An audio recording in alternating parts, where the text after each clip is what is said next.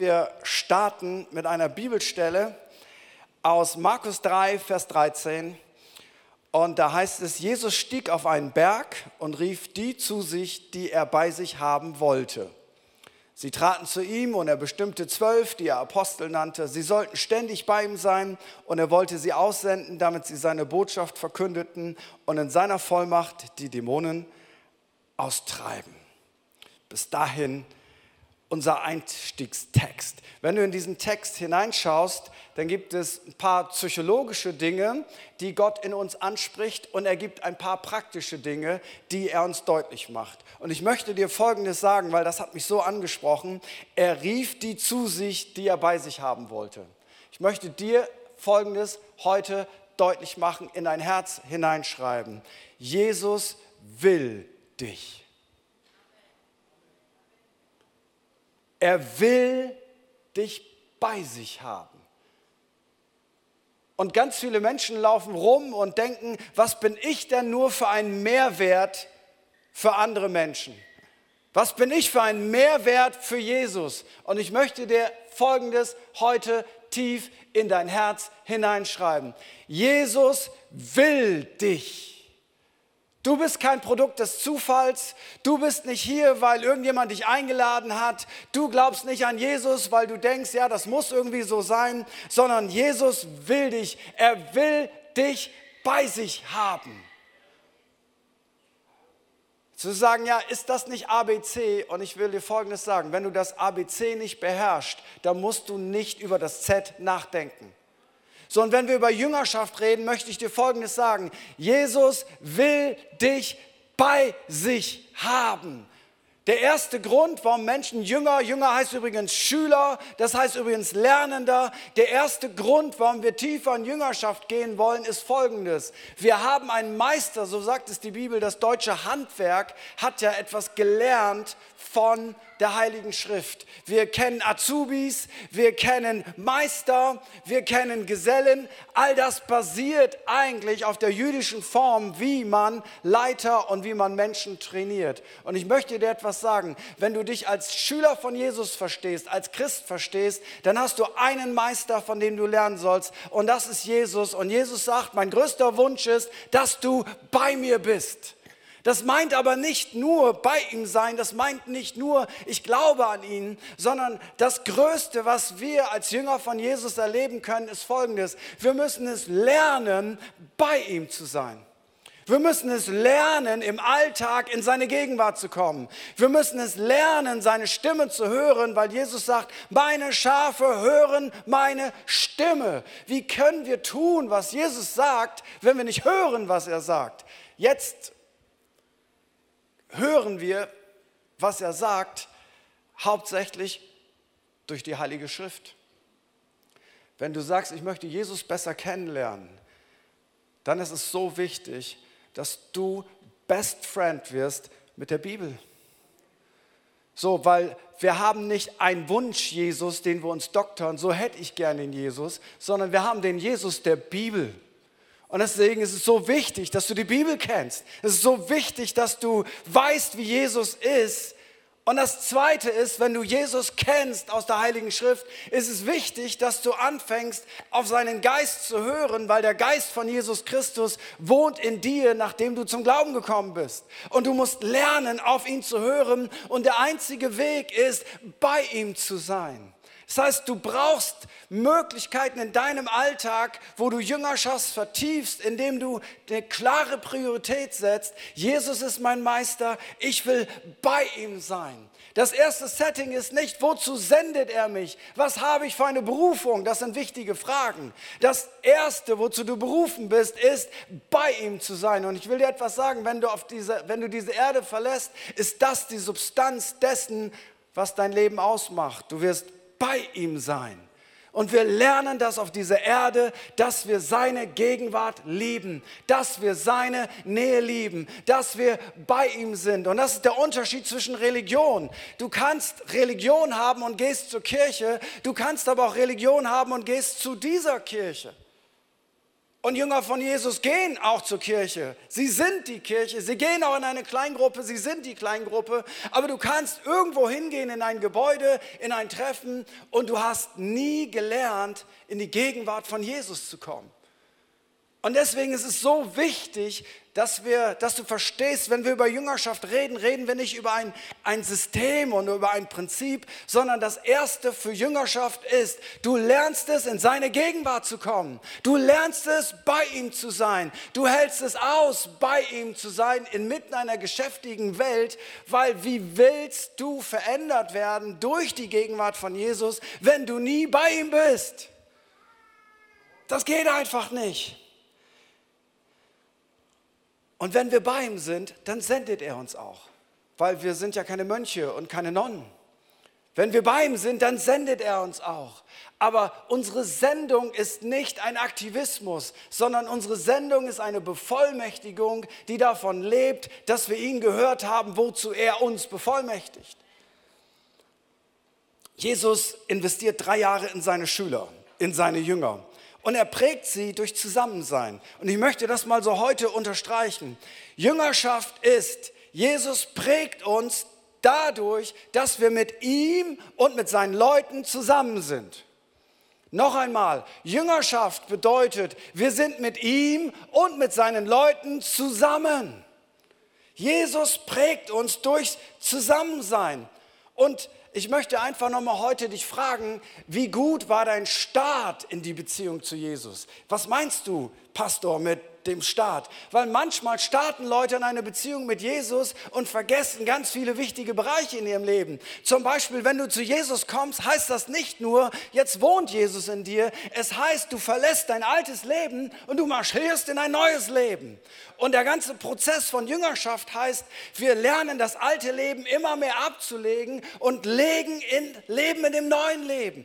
Und manchmal vergessen wir dabei Punkte. Und deswegen ist es so wichtig, dass wenn du noch nie bei Get Free warst, liebe Freunde, dann starte da mal mit. Weil manchmal haben Leute Altlasten auf ihrem Geist, in ihrem geistlichen Rucksack und haben so viel Mühe, sich nach vorne zu bewegen. Und ich verrate dir etwas, wenn dir jemand deinen Rucksack abnimmt, dann läuft es sich besser.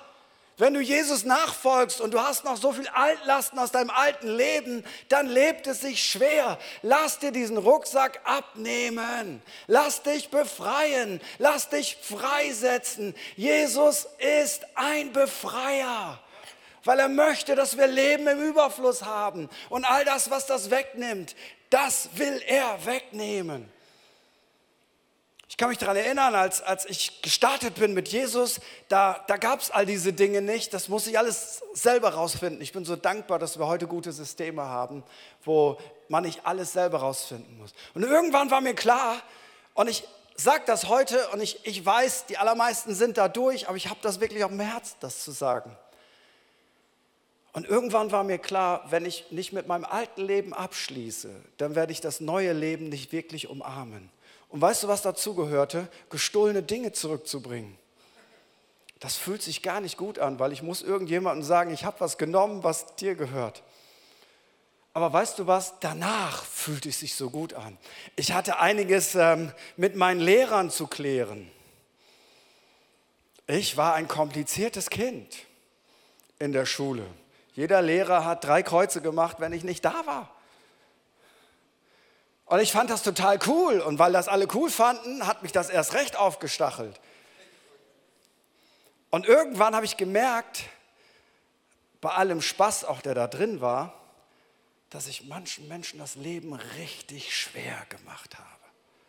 Und das war so wichtig zu sagen, hey, das tut mir leid. Ich bin immer noch für jeden Spaß zu haben, aber ich möchte nicht mehr Menschen demütigen und fertig machen. Wow, das war gar nicht einfach. Das war überhaupt nicht einfach. Ich weiß, ich habe ein Mädchen in meiner Klasse mit meinen Sprüchen dermaßen gedemütigt. Und ich fand das total cool, weil alle gelacht haben. Und irgendwann hat mir der Heilige Geist gezeigt, was das mit ihr gemacht hat. Ey, da kann ich heute noch anfangen zu weinen. Ich kann das nicht wieder gut machen in dem Sinne, aber ich weiß, Jesus hat mir das vergeben. Er hat ein bisschen was an meiner Zunge repariert. Und das ist so wichtig zu sagen, weißt du was? Es tut mir wirklich leid, dass ich solche Dinge gesagt habe. Warum sage ich das? Ganz einfach, weil ich möchte, dass du in Jüngerschaft startest und dass du dein altes Leben los bist. Und manch einer muss auch ein bisschen Hilfe haben, weil da haben sich ein paar Haustiere eingeschlichen, die sollten gar nicht da sein weil sie Dinge getan haben, die nicht gut waren, weil sie im okkulten Bereich unterwegs waren, weil sie im Übernatürlichen unterwegs waren. Und das Übernatürliche soll es nur bei Jesus und bei seinem Heiligen Geist geben. Und da sind so Blockaden. Und jemand ist hier und du hast immer im Lobpreis Aggressionsgedanken gegenüber Gott. Und du ärgerst dich darüber und du denkst, ich will das ja gar nicht haben. Und ich verrate dir etwas. Du brauchst Befreiung, weil das bist nicht du. Es ist etwas in dir, was das hast. Aber Jesus kann dich frei machen, dass du irgendwann sagst, ich liebe Lobpreis. Weil der Feind Gottes hasst es, wenn Gott angebetet wird. So, das wollte ich einfach nur sagen. Es ist wie du bist, das war ein Impuls heute Morgen. Weißt du, Jesus ist der, der Töpfer und du bist der Ton und du bist so auf dieser Töpferscheibe und Jesus will dich formen und dann kommt irgendwann der Moment, wo er den Ton nimmt, also dieses frisch getöpferte und dann muss das in den Ofen rein, dann wird es hart und dann kann es benutzt werden. Und ich möchte dir heute Folgendes sagen. Es ist so wichtig, dass du nicht nur auf Gottes Töpferscheibe bist. Es ist so wichtig, dass Gott dich nehmen kann, dass er dich härten kann im positivsten Sinne, damit du seinen Segen auffangen kannst. Wir stellen fest bei Jüngerschaft, der Meister, Jesus, beruft die Jünger nie alleine. Dieses Jesus und ich ist eine Erfindung des 21. Jahrhunderts. Das gab es in 2000 Jahren Kirchengeschichte nicht. Mein Jesus und ich, das reicht. Das hat es vorher nie gegeben. Das ist ein Kind unserer Zeit. Jesus beruft Jünger nie alleine. Das ist ein Widerspruch in sich, weil wir sind Familie, wir sind Herde. Du brauchst zwar manchmal Stille und Rückzugorte, aber Jüngerschaft geschieht nie alleine.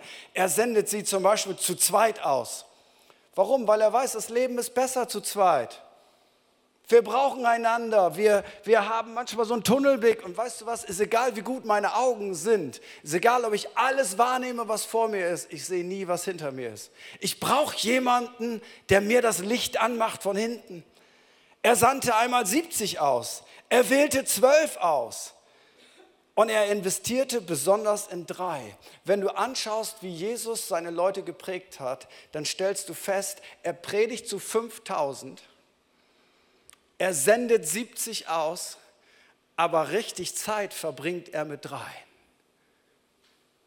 Und hier lernen wir etwas zum Thema Jüngerschaft. Qualität geschieht, sobald wir mit wenigen Menschen eng unterwegs sind.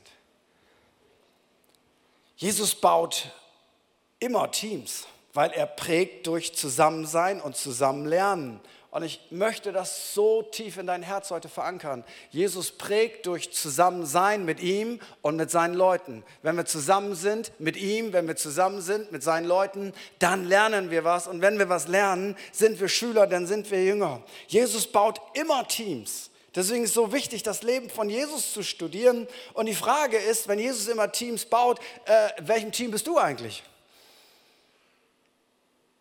Sagen, Baut Jesus immer Teams? Nun, ja. Jesus bringt immer Leute zusammen, die etwas gemeinsam bewegen, weil er arbeitet an dir durch seinen Geist, durch sein Wort, durch Gottesdienste, durch Kleingruppen, durch Freunde, durch enge Beziehungen. Und da ist die Frage, wer prägt dich eigentlich am meisten? Jim Ron hat mal gesagt, ein, ein Satz, dem ich erst mit Skepsis begegnet bin, aber ich zitiere ihn dir mal. Du bist der Durchschnitt der fünf Menschen, mit denen du deine meiste Zeit verbringst. Nochmal, du bist der Durchschnitt der fünf Menschen, mit denen du die meiste Zeit verbringst. Oh, nicht nur der Menschen, sondern auch der Systeme. Und dann stellen wir fest, wie viel Zeit verbringen wir, wenn du etwas älter bist, mit dem Fernseher, du etwas jünger bist, mit Social Media, mit dem Internet. Ich weiß nicht, wie dir das geht, aber da sind so viele Zeiträuber drin, dass ich das Gefühl habe, ich habe keine Zeit. Und wenn ich sortiere, wo geht eigentlich meine Zeit drauf, dann stelle ich fest, ich habe Zeit, aber manchmal investiere ich sie in einer falschen Richtung. Wenn ich mit Leuten zusammen bin, die mich inspirieren und die Glauben haben und die Mut haben, dann merke ich, das färbt ab auf mich. Ist dir das auch schon mal aufgefallen? Wenn ich zum Beispiel mit unserer Campuspastorin in Finnland zusammen bin, färbt das immer ab, weil jedes Mal, wenn ich ihr von einem Problem erzähle, sagt sie, lass uns einen Moment stoppen und beten. Ich habe gemerkt, das mache ich gar nicht. Ich bete, wenn ich stille Zeit habe. Und sie sagt einfach, lass einfach anhalten und beten. Und ich merke, das macht was mit mir. Jemand nimmt Jesus ganz praktisch, ohne seltsam zu sein, in den Alltag mit hinein. Ich, mit anderen Leuten bin ich zusammen, dann, dann habe ich mehr Glauben, dass Gott übernatürlich eingreift. Mit anderen Leuten bin ich zusammen, da habe ich das Gefühl, wow, die leben viel enger mit Jesus als ich, das will ich auch. Aber gleichzeitig, wenn ich mit Leuten zu viel zusammen bin, die alles negativ sehen, weißt du, was ich dann auch tue? Ich sehe alles negativ. Da habe ich das Prinzessin auf der Erbse-Syndrom. So ein Running Gag zwischen mir und meiner Frau. Ihr kennt dieses Bild. Ich habe es, glaube ich, schon mal benutzt. Weißt du, die Prinzessin liegt auf zig Matratzen und unter der letzten Matratze liegt eine kleine Erbse und das Cartoon sagt, irgendwas ist immer. Und manchmal bin ich auch so, weißt du, ähm, mir es großartig, Gott ist gut, großartige Dinge passieren, aber diese eine Erbse und diese Erbse, die macht mich so fertig. Und ich will dir etwas sagen, ich will es lernen, mich nicht verrückt machen zu lassen von der Erbse. Ich will damit leben können, dass ich in einer Welt lebe, die nicht perfekt ist. Unser Land ist nicht das Reich Gottes. Unser Land wird nie der Himmel werden. So, wir müssen uns daran gewöhnen, dass wir den Maßstab des Himmels nicht auf unser Land einlegen, ohne dass wir sagen, wir arbeiten nicht für Veränderung. Das meine ich überhaupt nicht. Weißt du was, die Kirche wird nie perfekt sein. Der Einzige, der perfekt ist, ist Jesus. Und der Rest, das sind begnadigte Sünder, die den Status von Heiligen haben, die miteinander unterwegs sind, um auf dieser Erde Jesus nachzufolgen. Aber wenn du Jesus liest mit seinen Jüngern, dann wirst du feststellen, das ist wie bei uns in der Gemeinde. Dann diskutieren sie, wer ist eigentlich der Größte, wer ist eigentlich der wichtigste Leiter hier. Dann diskutieren sie, wer auf die Bühne darf. Dann diskutieren sie alles Mögliche, dann kriegen sie jemanden nicht befreit und Jesus sagt, meine Güte, wie lange soll ich euch aushalten? Dann sagt er ihnen, wir fahren da jetzt rüber mit dem Boot ans andere Ufer und zwischendurch fängt es an zu stürmen und alles, was sie sagen, ist, Jesus, du willst uns umbringen, das kümmert dich gar nicht, dass wir ersaufen, wir ertrinken hier und was macht Jesus? Er schlummert und dann wecken sie ihn und dann stillt er den Sturm und alles, was sie hören wollen, ist, dass Jesus sagt, ja, ich bin auch der Retter in der Not, ich bin auch für dich da, ich bin dein Kuscheltierchen, ich löse jedes Problem für dich. Das wollten sie hören und was sagt Jesus? Habt ihr immer noch keinen Glauben? Schon wieder Panik und Gemecker? Das wollte ich ja gar nicht hören. Und wenn ich all diese Stories lese, dann denke ich, das ist wie bei uns in der Kirche. Jesus und seine Jünger, die, das ist die große Challenge, oder? Aber weißt du was? Wir bleiben zusammen.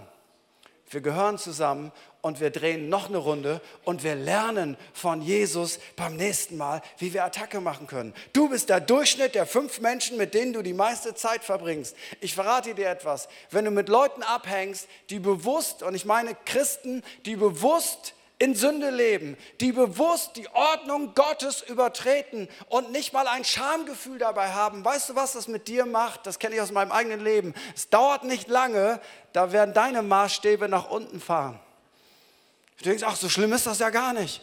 Mal ein bisschen saufen, kleine Droge, bisschen, bisschen komisch drauf sein, bisschen Sex, Drugs und Rock'n'Roll kann nicht schaden. Jesus ist ja das Leben. Und du merkst auf einmal, wie dein Jüngerschaftsleben abschwirrt. Und ich, ich möchte dir sagen, mit, von welchen Leuten lässt du dich prägen? Prägst du sie oder prägen sie dich? Was heißt denn prägen? Jemanden prägen heißt abfärben, von jemandem etwas übernehmen. mit denen du verbunden bist. Es gibt so diesen Satz von unseren Eltern, den wir alle gehasst haben. Sag mir, mit wem du umgehst und ich sag dir, wer du bist. Blöder Satz, aber fürchterlich wahr. Paulus drückt das anders aus in 1. Korinther 15, Vers 33. Macht euch nichts vor. Schlechter Umgang verdirbt gute Sitten. Ist egal, wie gut du heute drauf bist. Schlechter Umgang verdirbt gute Sitten. Schlechter Umgang verdirbt gute Sitten. Mach dir nichts vor. Aber andersrum, guter Umgang bringt gute Sitten. Nähe von Jesus bringt Gutes in dir. Verbindlich in der Kleingruppe bringt Gutes hervor. Gute Freundschaften zu pflegen, die dich anfeuern, die für dich da sind, die dich supporten an guten Tagen und in schlechten Tagen, macht dich zu einem besseren Menschen. Guter Umgang bringt gute Sitten und Jüngerschaft heißt, wir achten auf unseren Umgang, weil wir wollen bessere Menschen sein. Wir sind schon perfekt in Jesus Christus. Ich habe dieses Wort bessere Menschen aus einem Film, den ich früher geliebt habe, äh, mit Jack Nicholson. Ein, ein, äh, er spielt einen fürchterlich grumuseligen alten Mann und dann verliebt er sich in seine Kellnerin. Und er kann sich kaum bezwingen. Er ist wirklich ein, ein Sack. Viel schlimmer. Er ist er ist wirklich ein Mensch, wo du sagst, mit dem will ich nichts zu tun haben. Nur zynisch, nur böse. Und je mehr er Umgang mit dieser Kellnerin hat, dann sagt er ihr eines Tages, wegen ihnen möchte ich ein besserer Mensch sein. Und weißt du was? Wegen Jesus möchte ich ein besserer Mensch sein. Wegen Jesus möchte ich ein besserer Mensch sein. Und Jesus gebraucht andere Menschen, damit ich ein besserer Mensch werde. Weil ich weiß, ohne Christus bin ich ein Sünder. Ich bin nicht besser wie irgendein anderer Mensch.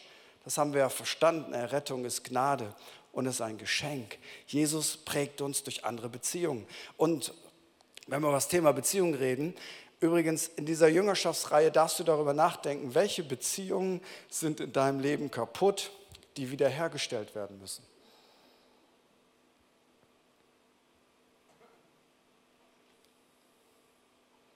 Gibt es Beziehungen, die Gott wiederherstellen möchte? Jetzt ist das Problem ja bei Beziehungen, Beziehungen gehen ja dann kaputt, wenn uns jemand verletzt hat. Das heißt, Wiederherstellung von Beziehungen fängt eigentlich damit an, dass ich jemanden verzeihe. Das heißt, es fängt schon bei mir an. Gibt es irgendjemanden, den Gott eigentlich in dein Leben gestellt hat und da gab es mal einen Crash und jetzt, jetzt hat sich das auseinandergelebt, wo Gott dich vielleicht challenged und sagt, könntest du den ersten Schritt gehen zur Wiederherstellung dieser Beziehung? So viel an euch liegt, habt Frieden mit jedermann. Römer 12, Vers 1, ein weiterer Impuls von heute war, ich ermahne euch, eure Leiber Gott darzubringen als ein lebendiges Opfer. Weißt du, Gott braucht keine toten Opfer. Gott braucht lebendige Opfer wo wir uns freiwillig entscheiden, den Weg Gottes zu gehen und nicht unseren Weg. Und ihr kennt ja den Spruch von denen, die schon länger mit Gott unterwegs sind. Der unterste Weg, by the way, ist ja immer frei, gell? Da ist nie ein Stau. Da ist nie ein Stau. Der ist immer frei, kannst immer langlaufen. Ähm, wir wollen geistlich wachsen. Wir wollen in Gemeinschaft leben. Wir wollen Menschen gewinnen und wir wollen uns in den Nächsten investieren und als Gruppe multiplizieren. Wenn du diesen Satz noch nie gehört hast, das sind die Kernwerte unserer Kleingruppen. Wir wollen geistlich wachsen. Wir wollen in Gemeinschaft leben. Wir wollen Menschen gewinnen und wir wollen uns in den Nächsten investieren und als, uns als Gruppe multiplizieren. Wenn du sagst, was für großartige Werte, dann ist der Kern dessen folgendes. Du brauchst eine Kleingruppe, in der du geistlich wachsen kannst, wo du Gemeinschaft erlebst, wo du Menschen gewinnen kannst, wo du dich in den Nächsten investierst und wo die Vision da ist, uns als Gruppe zu multiplizieren. Der letzte Punkt heute lautet so, wen jüngerst du eigentlich? Also Jüngerschaft heißt, wir prägen Menschen, wir investieren in Menschen. Und manchmal habe ich das Gefühl, geistliche Reife in unserem Land wird definiert über Wissen. Ich weiß viel, also bin ich reif. Das ist aber eher säkulares Denken. Das Denken der Bibel ist nicht, du weißt viel, deswegen bist du reif, sondern das Denken der Bibel ist, du weißt viel, du lebst es und du gibst es weiter. Reife geschieht nicht durch Wissen. Wenn du sagst, ich höre am Tag zehn Predigten und ich lese fünf Bücher, dann ist das großartig. Ich lese auch viele Bücher, aber das ist nicht automatisch gleichzusetzen mit, du lebst viel. Du weißt einfach nur viel. Und deswegen hat die Bibel dieses Bild von Vätern und Müttern. Ich mache mal so einen kurzen Seitenschlenker. Also Jüngerschaft heißt auch, dass du Papa und Mama wirst für jemand anderes. Du prägst jemanden. Wer prägt Kinder mehr als die Eltern? Hoffentlich keiner, hoffentlich auch nicht der Staat oder wer auch immer oder das Internet oder das Fernsehen. Das, was Gott sich ausgedacht hat, ist, dass Eltern ihre Kinder prägen. Und er benutzt diese Bilder aus dem natürlichen Leben, weil Gott ist nicht hypergeistlich. Gott ist das normalste Wesen auf der Welt. Damit wir das verstehen. Und Gott macht deutlich, wenn du schon länger mit Jesus unterwegs bist, ist dein Job nicht, dass alle in dich investieren, sondern dein Job ist, dass du Papa und Mama wirst. Und hier kommt die Praxis. Es sind ja nicht alle Eltern, aber du verstehst wahrscheinlich, was, was dahinter steckt. Ich habe festgestellt, sorry for that, Kinder zu zeugen ist sehr leicht. Kann wirklich jeder. Jedes Kaninchen kann das. Und es macht auch Spaß. Und es ist großartig. Ein Kind zu bekommen ist schon tacken schwerer. Gott sei Dank war ich da nie involviert. Aber ich war in der Prayer Group. Aber ein Kind aufziehen zu einem Menschen mitzugestalten, der in Christus ist, der in dieser Gesellschaft steht, der das Leben annimmt. Mindestens 20 Jahre. Und die Bibel benutzt diese Bilder und macht deutlich, wenn du schon länger gläubig bist, ist vielleicht der Moment gekommen, dass du Papa wirst dass du Mama wirst. Du musst dafür keine natürlichen Kinder haben. Oder ich sage es mal in unserer Sprache, vielleicht möchte Gott, dass deine nächste Season davon geprägt ist, dass du Jüngermacher, Jüngermacherin wirst, dass du Papa wirst im Glauben, dass du Mama wirst im Glauben. Das müssen nicht Leute sein, die du selber zum Glauben geführt hast. Paulus hat Timotheus auch nicht selber zum Glauben geführt, aber er nennt ihn meinen Sohn, sondern dass du investierst in das Leben von Menschen, die Prägung brauchen. Ich habe festgestellt, ganz simpel, wie lernt man beten? Indem ich mit Leuten zusammen war, die gebetet haben. Ich habe bestimmt 30 Bücher über Beten gelesen. Soll ich dir was sagen? Weißt du, wie ich beten gelernt habe? Indem ich mit Leuten zusammen war, die gebetet haben. Beten lernt man, indem man mit Leuten zusammen ist, die beten. Das ist ganz einfach. Bibel lesen lernt man, indem man mit Leuten zusammen ist, die dir erklären, wie man die Bibel liest und am besten das mit dir gemeinsam machen. Kleingruppe zu leiten lernt man, indem man mit jemandem zusammen ist, der Kleingruppe leitet. Weil was wir sehen, prägt uns viel mehr als das, was wir hören. Diese Predigt hast du bis spätestens Mittwoch, hast du davon 90 Prozent vergessen. Einige 100 Prozent. Einige versuchen sich bei der nächsten Kleingruppe daran zu erinnern und die anderen machen erst gar kein Predigtpraxisgespräch, weil sie sowieso alles vergessen haben.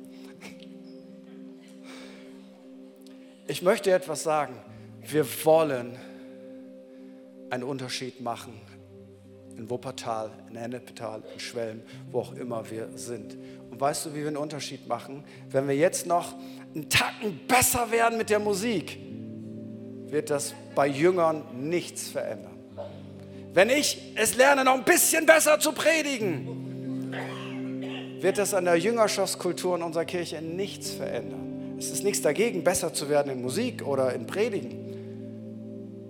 Weißt du, wie wir als Kirche besser werden? Indem wir unseren Auftrag annehmen wenn du länger schon bei Jesus bist, werd ein Jüngermacher, werd eine Jüngermacherin, präge du Menschen. Entwickle jemanden in der Nachfolge. Das geht nicht ohne Begleitung. Wir brauchen Väter und Mütter. Mehr kriege ich jetzt nicht durch. Die letzte Seite zerknüttel ich innerlich. Ich schreibe mir immer zu viel auf.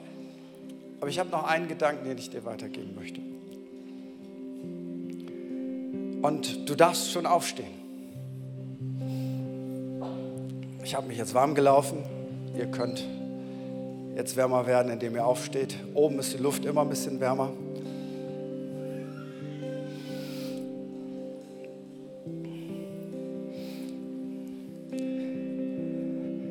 Ich habe meine Frau, die im Moment noch in der Sonne schilt in Ägypten, geheiratet, da war ich 18 und zwei Wochen. Und ja, ich verstehe deinen ersten Gedanken, war ein bisschen früh, ja, war's. Ich würde heute mindestens warten, bis ich 19 bin. Und ich habe eine abgebrochene Lehre hinter mir gehabt. Ich habe drei Jahre keine Hausaufgaben gemacht. Mein Leben war Sex, Drugs und Rock'n'Roll. Bin ich zu Jesus gekommen, habe in der Tat zu früh geheiratet und neun Monate später, gleich in den Flitterwochen ein Tor gemacht als alter Torjäger, war ein Baby da. Soll ich dir was sagen, was mich reif gemacht hat? Ich musste Verantwortung für einen Menschen übernehmen, zusammen mit meiner Frau. Wir konnten nicht mehr machen, was wir wollten, wir konnten nicht mehr jeden Abend irgendwas machen. Auf einmal war da ein Mensch, der war von uns abhängig. Und unser Rhythmus unseres Lebens hat sich umgestellt.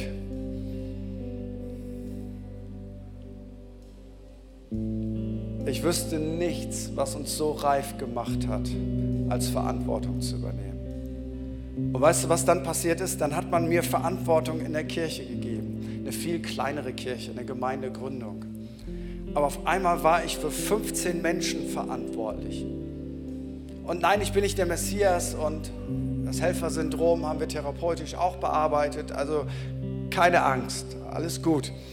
Aber trotzdem hatte ich jetzt Verantwortung für eine Gruppe von Menschen. Und ich habe gemerkt, hey, wenn ich die weiterbringen will, dann muss ich mich weiterentwickeln. Wenn ich, wenn ich die nach vorne bringen will, dann muss ich mich stretchen. Und ich will dir etwas sagen, nichts hat mich in meiner Leiterschaft weitergebracht, als Verantwortung zu haben. Und ich möchte dir etwas sagen, wenn du sagst, ich will wachsen, auf jeden Fall, dann fang an, Verantwortung zu übernehmen freiwillig, weil Jesus dir es gesagt hat. Und du wirst merken, du wirst wachsen. Aus schlumpfigen Jugendlichen können gute Väter und Mütter werden, weil sie Verantwortung übernehmen. Wir suchen Jüngermacher. Vor, nach dem Weihnachtsspecial habe ich in meiner erweiterten Familie eine echte Erweckung erlebt. Die waren hier beim Weihnachtsspecial. Danach sind Tränen geflossen und Emotionen und großartig. Was für eine tolle Story. Aber weißt du, was jetzt das Entscheidende ist? Wenn aus diesen Emotionen keine Taten werden, dann ist alles für die Katz. Dann war es nur eine nette Geschichte. Und das allererste, was ich mit meinem Neffen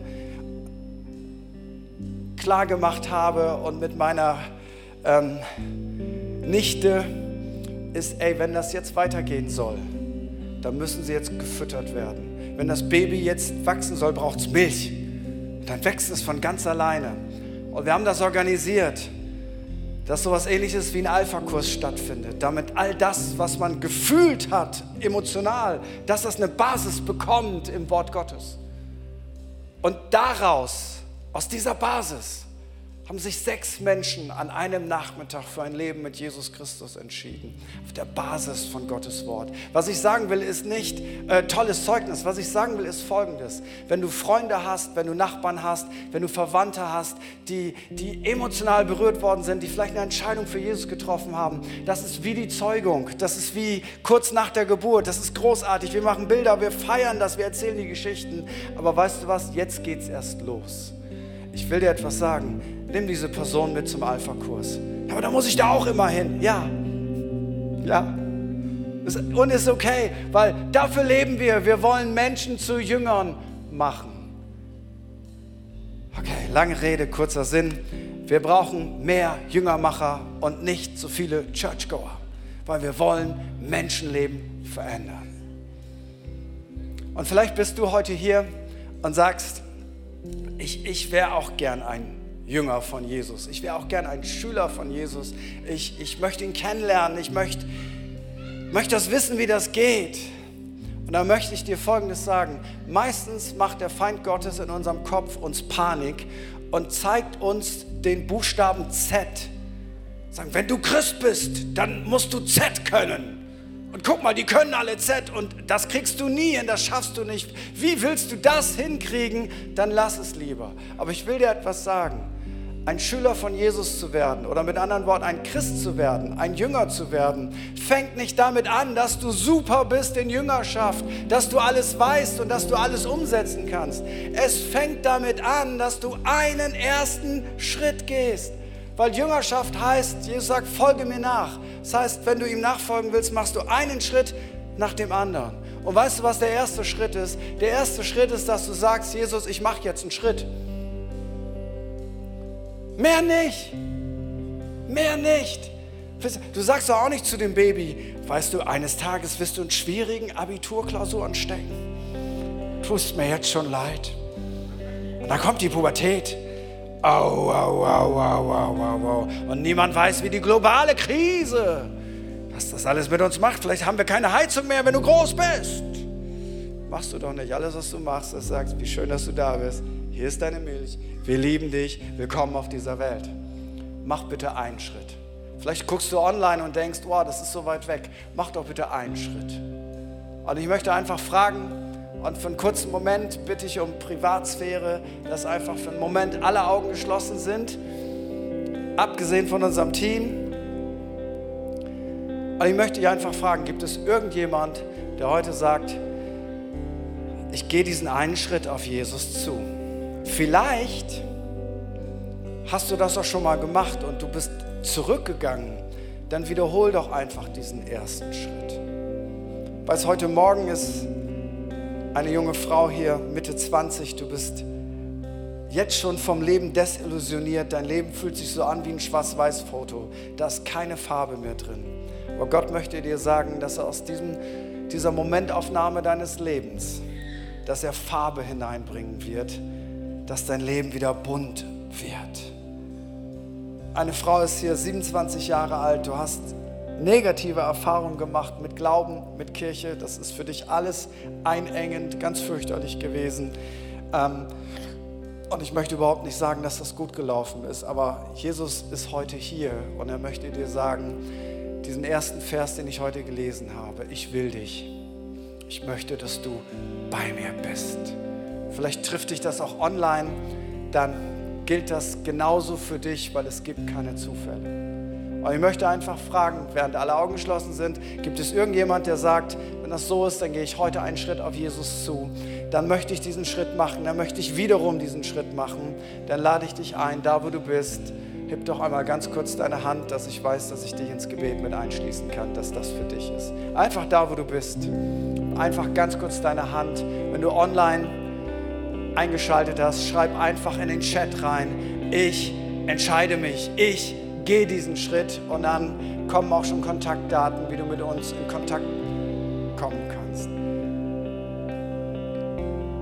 Ein letztes Mal einfach diese Frage, gibt es jemanden, der sagt, ich gehe heute diesen einen Schritt, ich möchte diesen einen Schritt auf Jesus zugehen. Dann einfach da, wo du bist, heb einfach ganz kurz deine Hand, dann weiß ich, dass ich mit dir beten darf, dass ich dich ins Gebet mit einschließen kann. Und genau das Gebet werden wir jetzt gemeinsam beten. Und wir beten das alle mit dir gemeinsam, um diese Entscheidung heute festzumachen. Jesus, ich weiß, dass du mich liebst. Es gibt nichts, was ich tun könnte, damit du mich mehr liebst. Und durch nichts, was ich tue, würdest du mich weniger lieben. Du bist für mich gestorben und auferstanden. Ich glaube an dich. Du bist mein Gott, mein Retter und mein Herr. Bitte schenke mir die Vergebung ich möchte als dein Kind leben und du sollst mein ganzes Leben bestimmen. Ich danke dir, dass ich durch dich wirklich frei bin und ein Leben in Ewigkeit habe. Amen. Wenn du deine Hand gehoben hast, kriegst du direkt nach dem Gottesdienst ein Geschenk, ein Startpaket. Das wird dir helfen, deine nächsten Schritte zu gehen. Wenn du dieses Gebet gebetet hast und du hast dich nicht getraut, deine Hand zu heben, dann geh doch unbedingt direkt nach dem Gottesdienst in die Welcome Lounge. Sag einfach, ihr habt das Gebet gebetet. Die Leute, die da sind, würden es lieben, dir ein Startpaket zu schenken als Erinnerung an diesen Tag. Wenn du Fragen hast, sie versuchen die zu beantworten. Wenn du möchtest, dass jemand mit dir redet, machen die das auch total gerne. Bitte schlag da auf jeden Fall auf. Die würden es lieben mit dir in Kontakt zu kommen. Und komm einfach wieder, weil Jüngerschaft lebt auch davon, dass wir gemeinsam uns treffen. Alle die, die jünger sind und zu dieser Kirche gehören, treffen sich jeden Sonntag 10 und 12 Uhr. Sei einfach mit am Start.